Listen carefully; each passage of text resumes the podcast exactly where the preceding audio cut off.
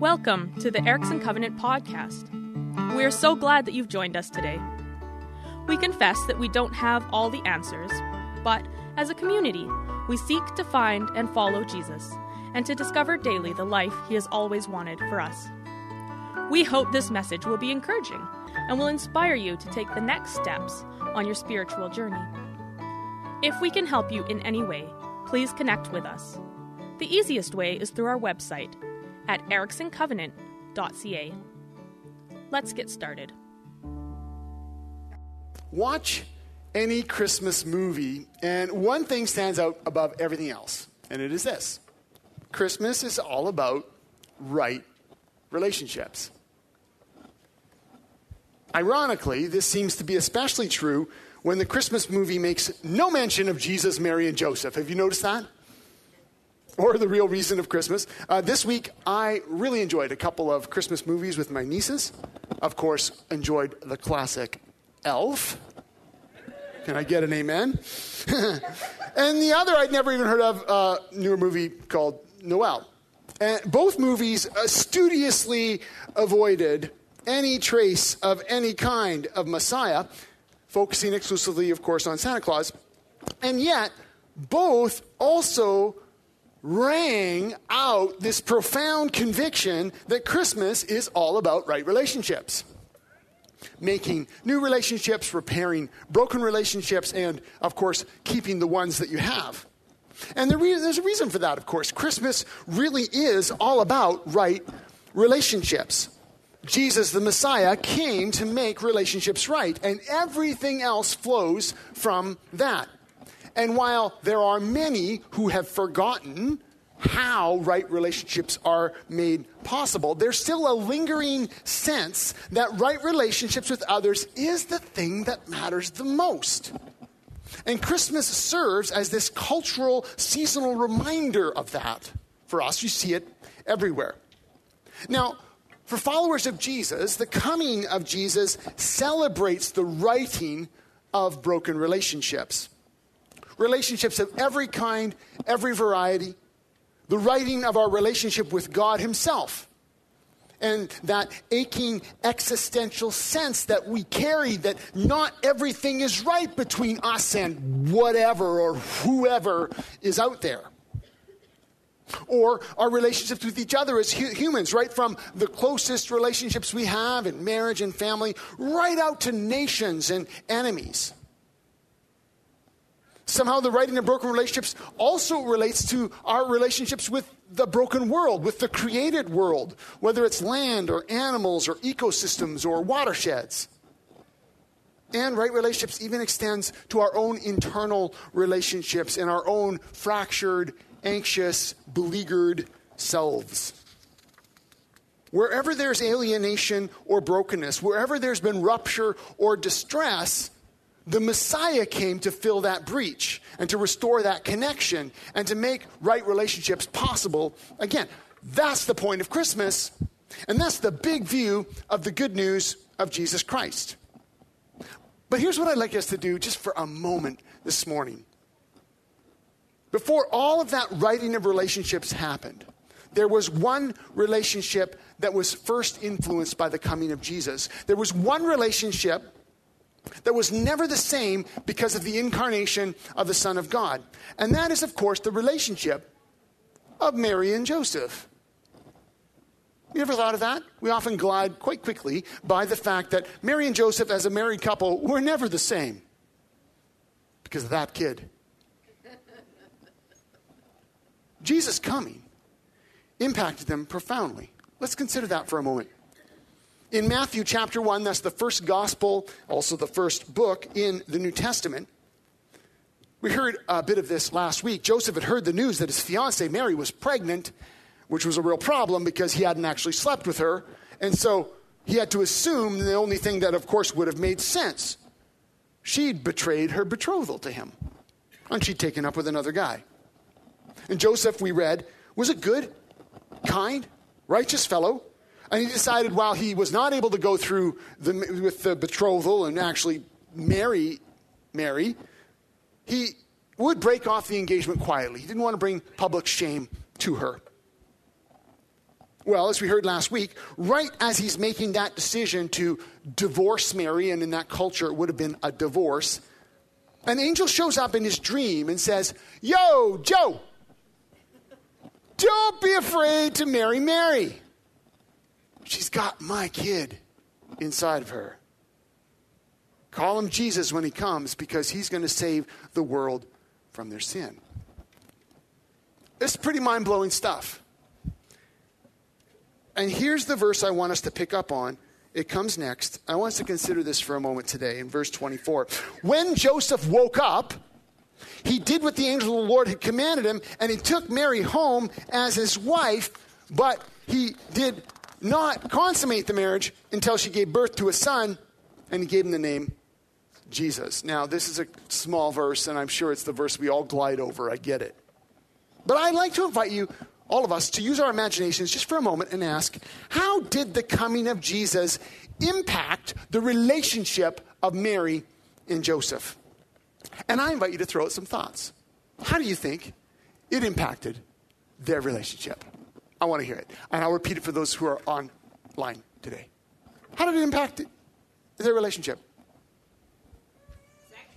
Well, yeah, I'm thinking there was a sexual effect there, wasn't there?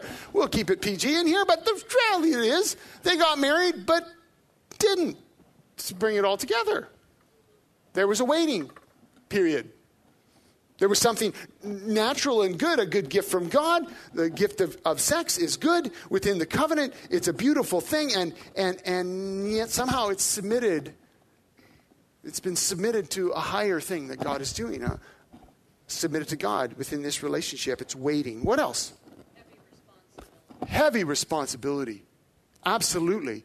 They've received a powerful call that is changing their lives. Yeah, what else?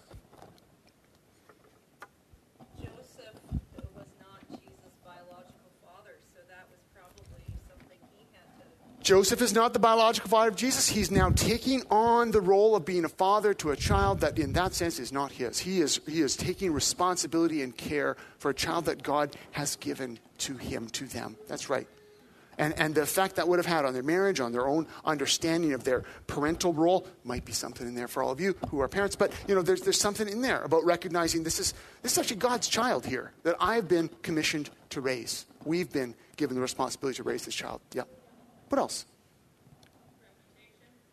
Reputation. And you want to tease that one out a little bit, Kristen? Is it Kristen who said that? Yeah.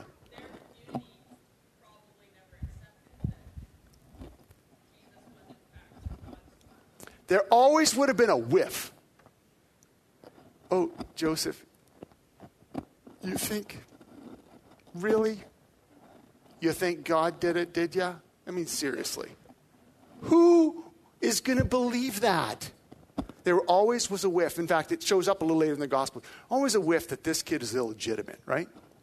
So, yeah, even having to navigate that relationship with each other in the context of a culture that probably looked at them and went, uh huh. We know what happened there. What else? Fear. Fear. How so, fear, Eileen?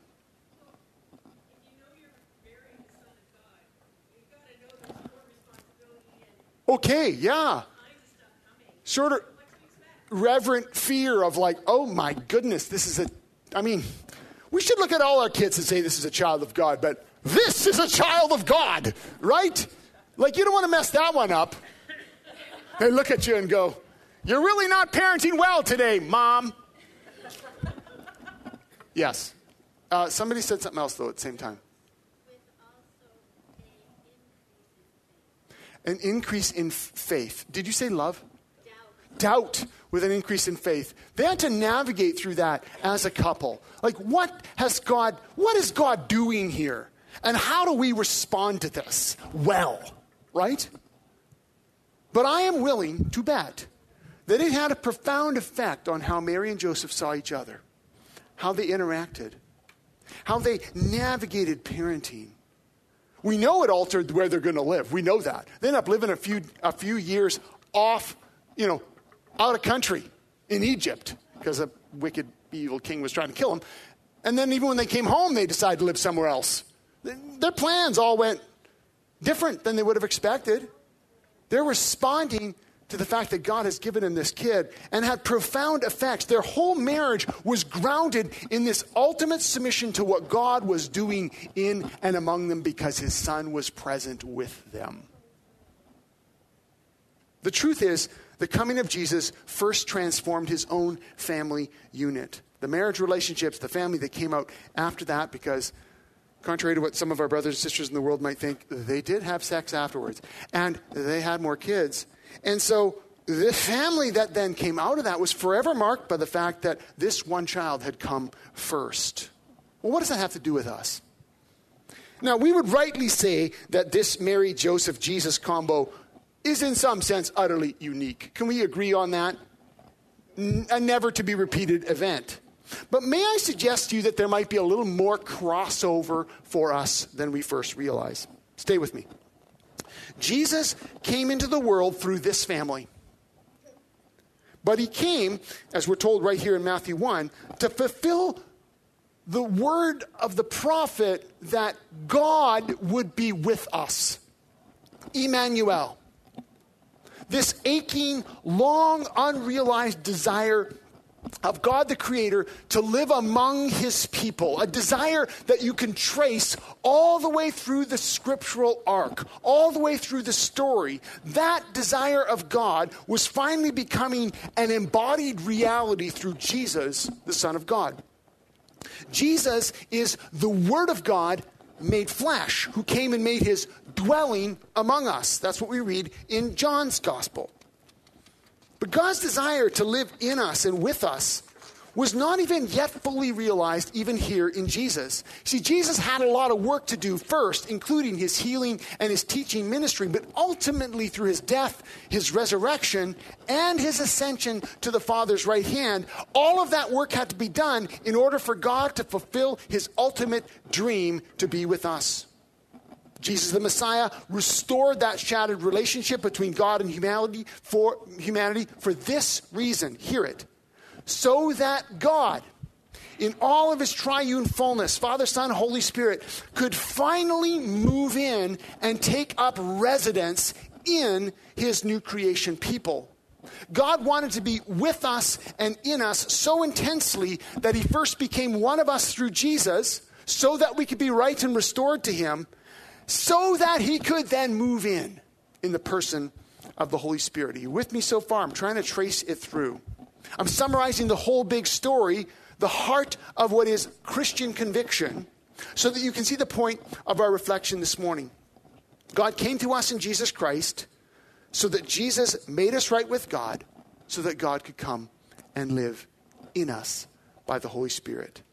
And so, with that held in our minds, is it not possible for us to consider now our own families, our own lives, our own marriages, our own core relationships, just as affected by Jesus who has come to live in us as it was for that original family, Mary and Joseph. Are you with me? Is it too much of a stretch to ask how your marriage might be affected by the fact that Jesus lives in you, among you as a couple? Is it too much of a brain buster for us to think how Jesus' presence in our family, as a member of our family unit, might then have a ripple effect on how we raise our other kids, too? How we think about what it means to be a parent, how we interact with an older brother ourselves. Might it have some effect on the way that we begin to relate in submission to God to one another, even sexually? For those of us who are not married or don't have kids, is it too much for us to consider how the presence of God in your life and in your family life also impacts your closest friendships and relationships? Even the ways you think about your relationships with other siblings or family members. I also want to expand this out slightly to include not only those who follow Jesus, but those of us who are not yet following Jesus and are just considering this Jesus. How could this Christmas season help you understand that there is a relationship repairing mission that's taking place. That Christmas is somehow about right relationships, and it might be an invitation for you to consider how this happened because of Jesus. And in fact, for all of us, there may be an opportunity to ask Is there a particular relationship in your life, in your family, that God is calling you to actively repair this Christmas? The Advent question that we're posing today, and for you to take with you and consider this week, is this How can Christmas create fresh relationships for you? How can Christmas make your relationships fresh again? Because Jesus came to make relationships right. He's the Prince of Peace. He's the King of Love. He's the one who came to be God with us. And He's not content with brokenness and alienation. Every fiber of His being is committed to making relationships right, to restoring what's been broken, to mending what's been neglected. And His presence in us and among us leads us to rightness, to wholeness. And here at Christmas, for sure that's true, but continuing through the whole of our lives. Every Santa movie out there makes a big deal about relationships, and that's good.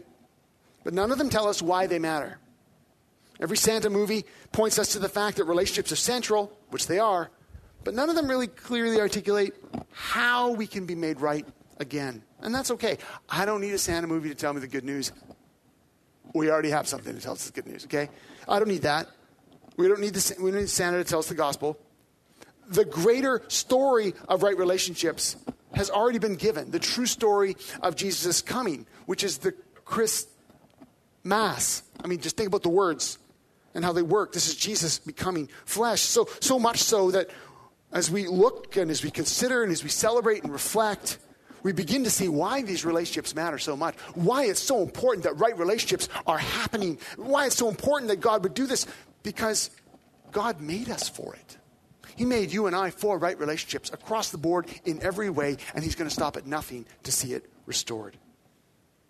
When we begin to realize how it's finally made right through Jesus and His coming to be with us, we can truly celebrate. So, my friends, I'm hoping that Advent season could be an invitation for all of us an invitation into fresh relationships.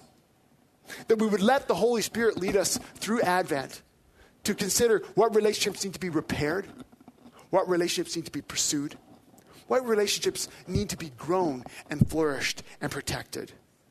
Recentering all of our relationships in the coming of Jesus Christ, who invites us to be with Him as He wants to be with us. Maybe continuing what's already begun, or maybe perhaps for the very first time. Let me pray. Our team's going to come and lead us in a final song. Lord Jesus, your coming changed everything. We know intuitively as people the right relationships matter, broken relationships suck. We want things better. And I pray that this Christmas we would see, maybe for the first time, or maybe a renewal of that sense that Jesus, with you at the center, right relationships are possible. And so, for each and every one of us, whether we follow you, Jesus, or whether we're exploring who you are, I pray that Christmas would make and create fresh relationships for us because of you. Thank you, Jesus, for coming. In your name we pray. Amen. Thanks for listening in today. We hope you feel encouraged and challenged. If you know someone who would benefit from what you have heard today, please share this podcast. For more information, or if you have questions, you can connect with us through our website, ericksoncovenant.ca. You can also find us on Facebook by searching for Erickson Covenant Church.